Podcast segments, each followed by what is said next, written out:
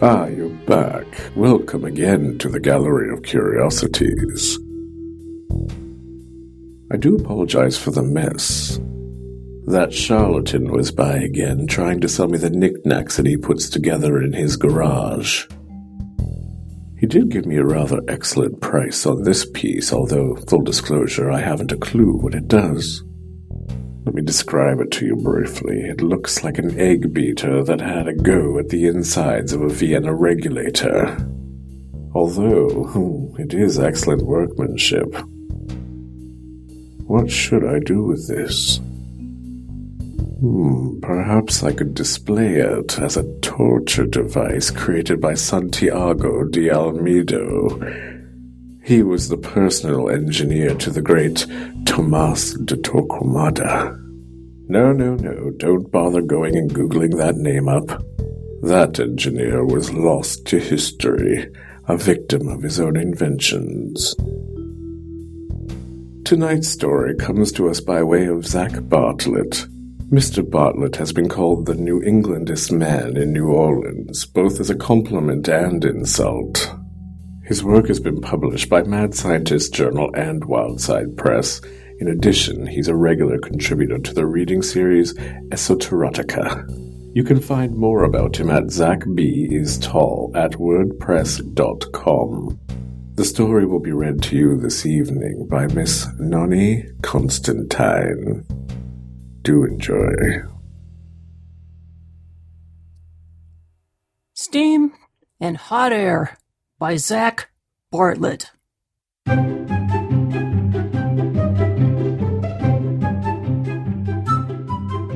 The pneumatic chronaccurate reminder siren, mounted on our front porch, let out two harsh trills in rapid succession, signaling lunchtime. We wondered how it managed to keep time so regularly. Most of the clock's inner workings seemed to have been arranged on the exterior of the machine, so we often mused that all it could have on the inside was white paint and a small pile of numbers. Our rooster, Jubal, didn't find it nearly as interesting, having been made redundant by the siren's single morning report, and had just taken to skulking around all day like a beaked house cat. Our lunch that day consisted of rather soggy sandwiches due to a poorly placed exhaust valve on the professor's reciprocating steam powered bread slicer and sandwich arranger. My sister and I had thought it was a fun change at first, and had made a little game of trying to eat them before they fell apart in your hands.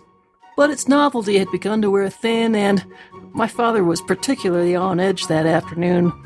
I'm not sure if it was just the wet bread that set him off, or if it was the culmination of several troubles we'd had since the professor moved in. But when we were done eating, he made my job for the afternoon quite clear. Go and collect the month's rent from the professor, and make sure he doesn't try paying with some cockamamie machine this time. Don't nobody take those for trade in town, and we sure as heck can't eat them. Aside from the reminder siren and the sandwich arranger, previous month's rent had been paid with items ranging from a compact coffee pressure percolator, which transformed coffee beans and water into noise and vile brown foam, to a hydrocombustion mechanical boot putter, which the professor had described as being like a cotton gin only backwards and for your feet. My father had expressly forbidden us from trying to use the boot putter as directed, and after my sister managed to launch a boiled egg through our screen door while toying with its mechanisms, he decided we shouldn't touch it at all. I pulled on my own boots and took a mule named Shelley from the stable and began to ride her along the series of pipes and hoses that trailed back from our fields back to a large tank next to the spare barn the professor was renting. Even though his barn was a good distance from our house, it would have been easy enough to find even if there weren't pipes leading back to it due to the frequent plumes of smoke it emitted. Fortunately, today, they were coming from the chimney. The pipes leading to his barn were part of his own down payment when he took up residence. A syncopated emission, depressurized, cooled steam distribution array. He'd been looking for a test farm to properly implement. I didn't know how cooled steam was different from water, or how a syncopated thing was different from a normal irrigation system, but I'd heard him assure many potential customers that his versions were better. I didn't doubt him, accepting youth that I was, but the only difference I could really see was that his versions always had more gears and springs and such on the outside. When I arrived at the professor's barn, he was already out front, making some sort of adjustment to his own reminder siren. Once he noticed me, he stopped and gave me an enthusiastic wave in my direction. He was wearing a shabby overcoat and a pair of brass goggles with dark, thick looking lenses. The bottom half of a smile was visible beneath his formidable mustache, which wouldn't have looked out of place on a face twice as wide as his own. Thomas, my boy, he bellowed, though I wasn't more than twenty feet away. What's the good word this brisk, energizing afternoon? Rent, I said, not yet sharp enough to understand such turns of phrase. The professor seemed delighted by my youthful bluntness. Getting right to business, no fiddling around. That's an admirable quality in a man. He made his way over to me with his usual stride, which always gave me the impression he was practicing to lead some odd parade. Come over to the workshop and hitch the horse out front, he said, patting Shelley on a haunch. You're not going to believe the marvelous machination I just devised. How'd you like to be the first to test it out for me? I was swept up by his enthusiasm and followed him over to the barn door, dismounting and leading Shelley by the reins. The professor entered the barn, then scuttled out carrying a large object bundled up in a tarp with both arms.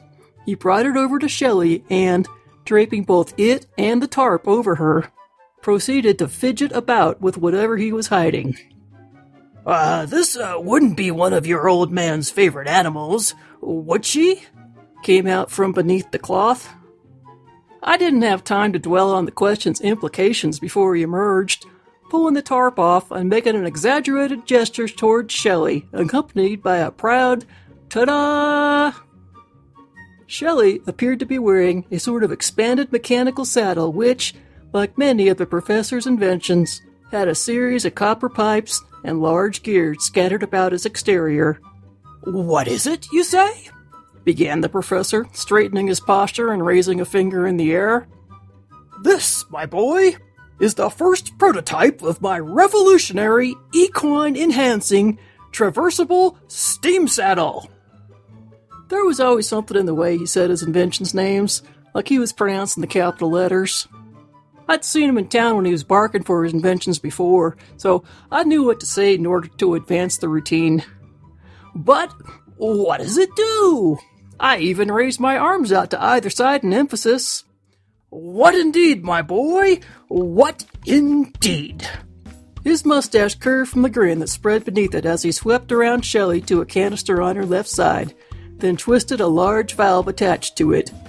The steam saddle began to make a rattling noise, which turned into a continuous low hum as the gears on the side began to turn. Small puffs of steam began to emit from a pipe above Shelley's withers. After several successful puffs, the professor gave another ta da! So, what does it do? I said.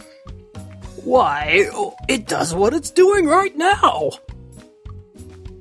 For everything that could have been said about the steam saddle, it certainly did do what it was then doing.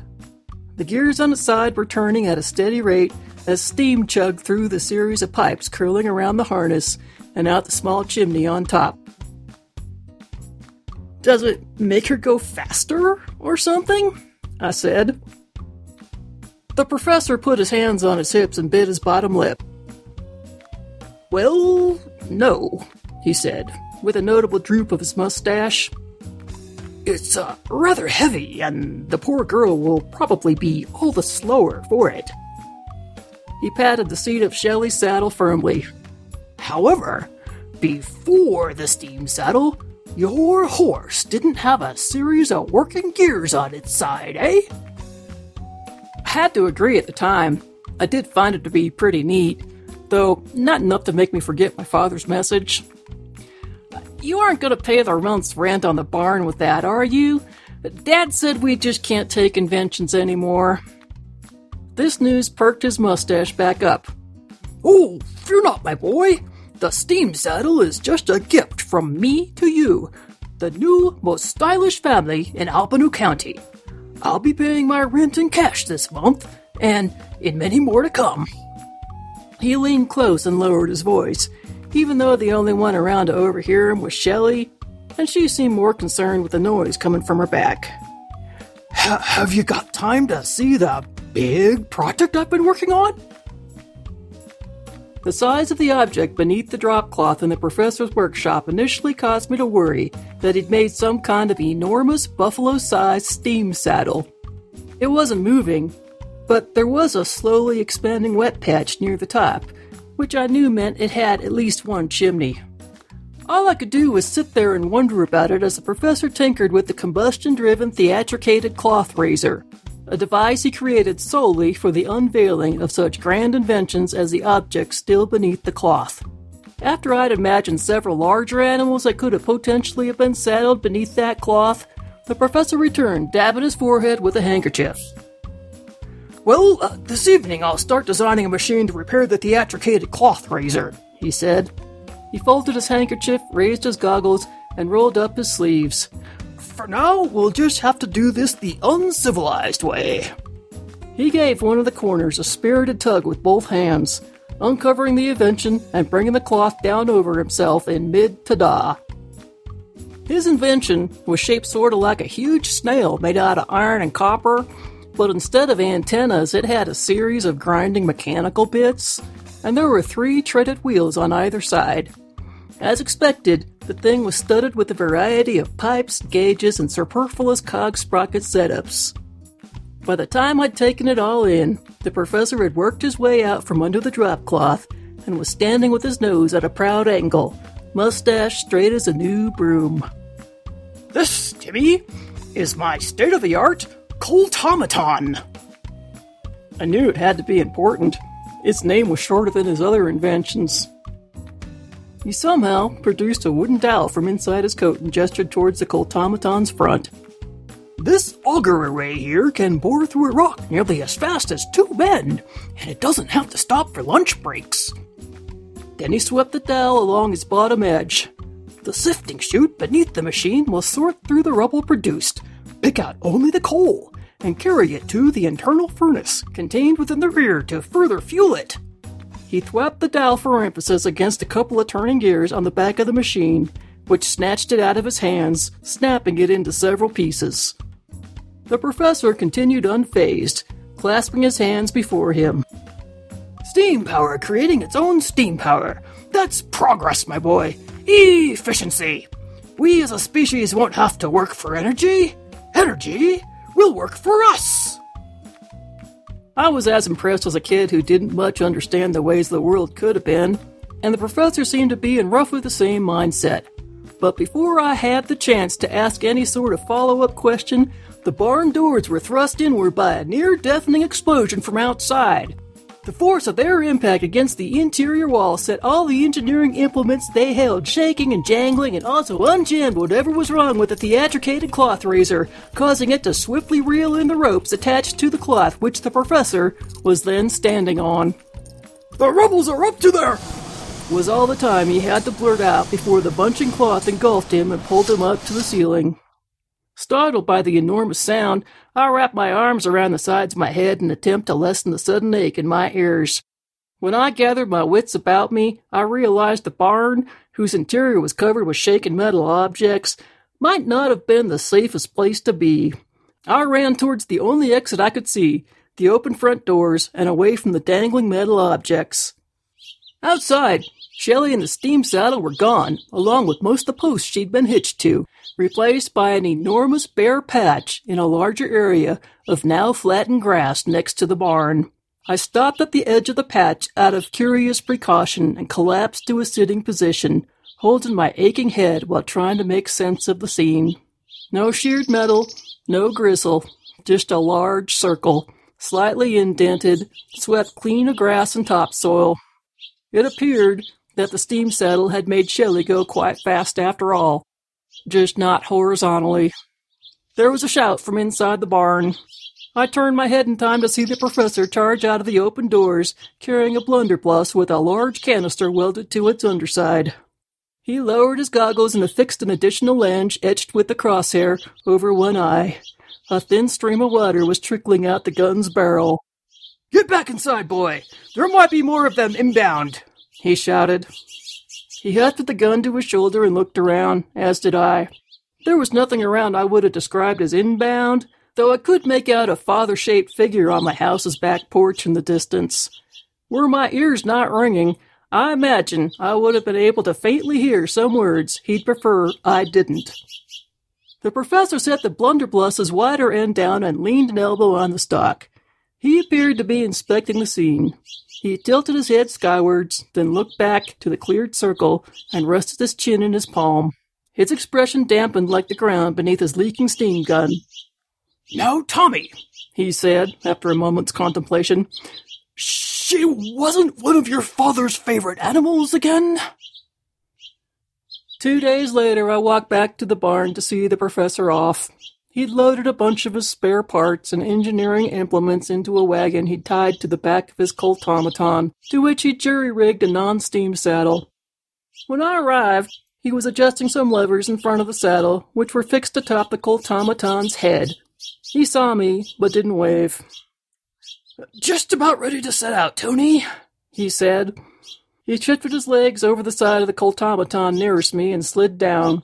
He patted the thing's side tenderly upon landing. Adaptation is the hallmark of a vigorous organism, and as such, I adapt my inventions as needs arise. Observe! He motioned to the Colt automaton's wheels, to which he'd added large metal treads. What do those do? I said. They'll allow me to better traverse any terrain I come across in my unceremonious exodus. I'm sorry about Dad getting all heated at you like he did. The professor made a brushing off motion with his hand. The fault lies not with him, but with my overzealous lack of foresight. That's the last animal I'll burst without its owner's consent. Mark my words. He went over to the cart and began to tie his tarp over top it. His manner through all this was subdued compared to his usual persona. He moved with a heavy sort of tiredness. His mustache looked as though it had somehow deflated overnight. I had the distinct feeling that it was my place to say something, perhaps to buck up his spirits. I suppose any adolescent boy can't be expected to be too good with words, but I was at a complete loss. At least you know how to explode metal really well, occurred to me, but even I felt that would have been in poor taste. Where are you moving to? He finished tying down his tarp and walked back to me, placed a hand on my shoulder, and gestured with the other towards the horizon.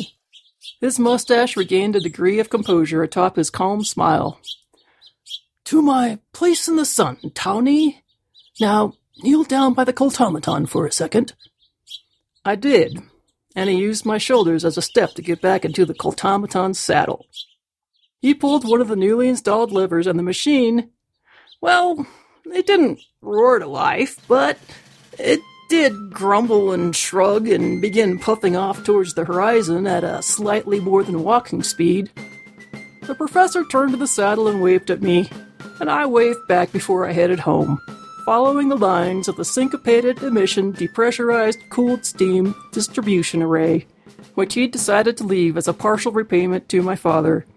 Further payment, he said, would arrive shortly after we saw his name in the papers. When I got to the porch, I looked back. The professor was still a good ways from the horizon, though I could only really tell the moving shape in the distance was him due to the long cloud of dissipating steam the Colt automaton had left in its wake. Then, a very large burst of steam emerged from the distant thing, accompanied a second later by a low popping sound, and it stopped moving.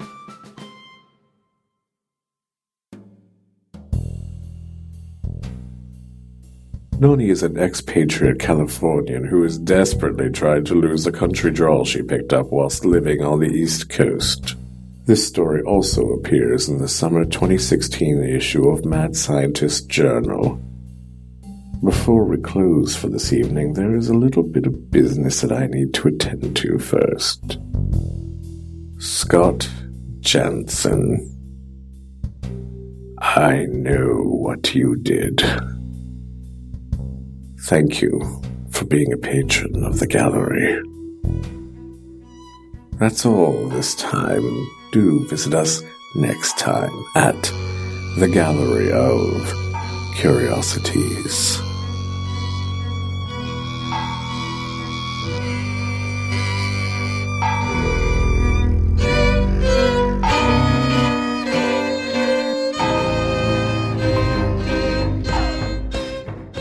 This is Zach Bartlett.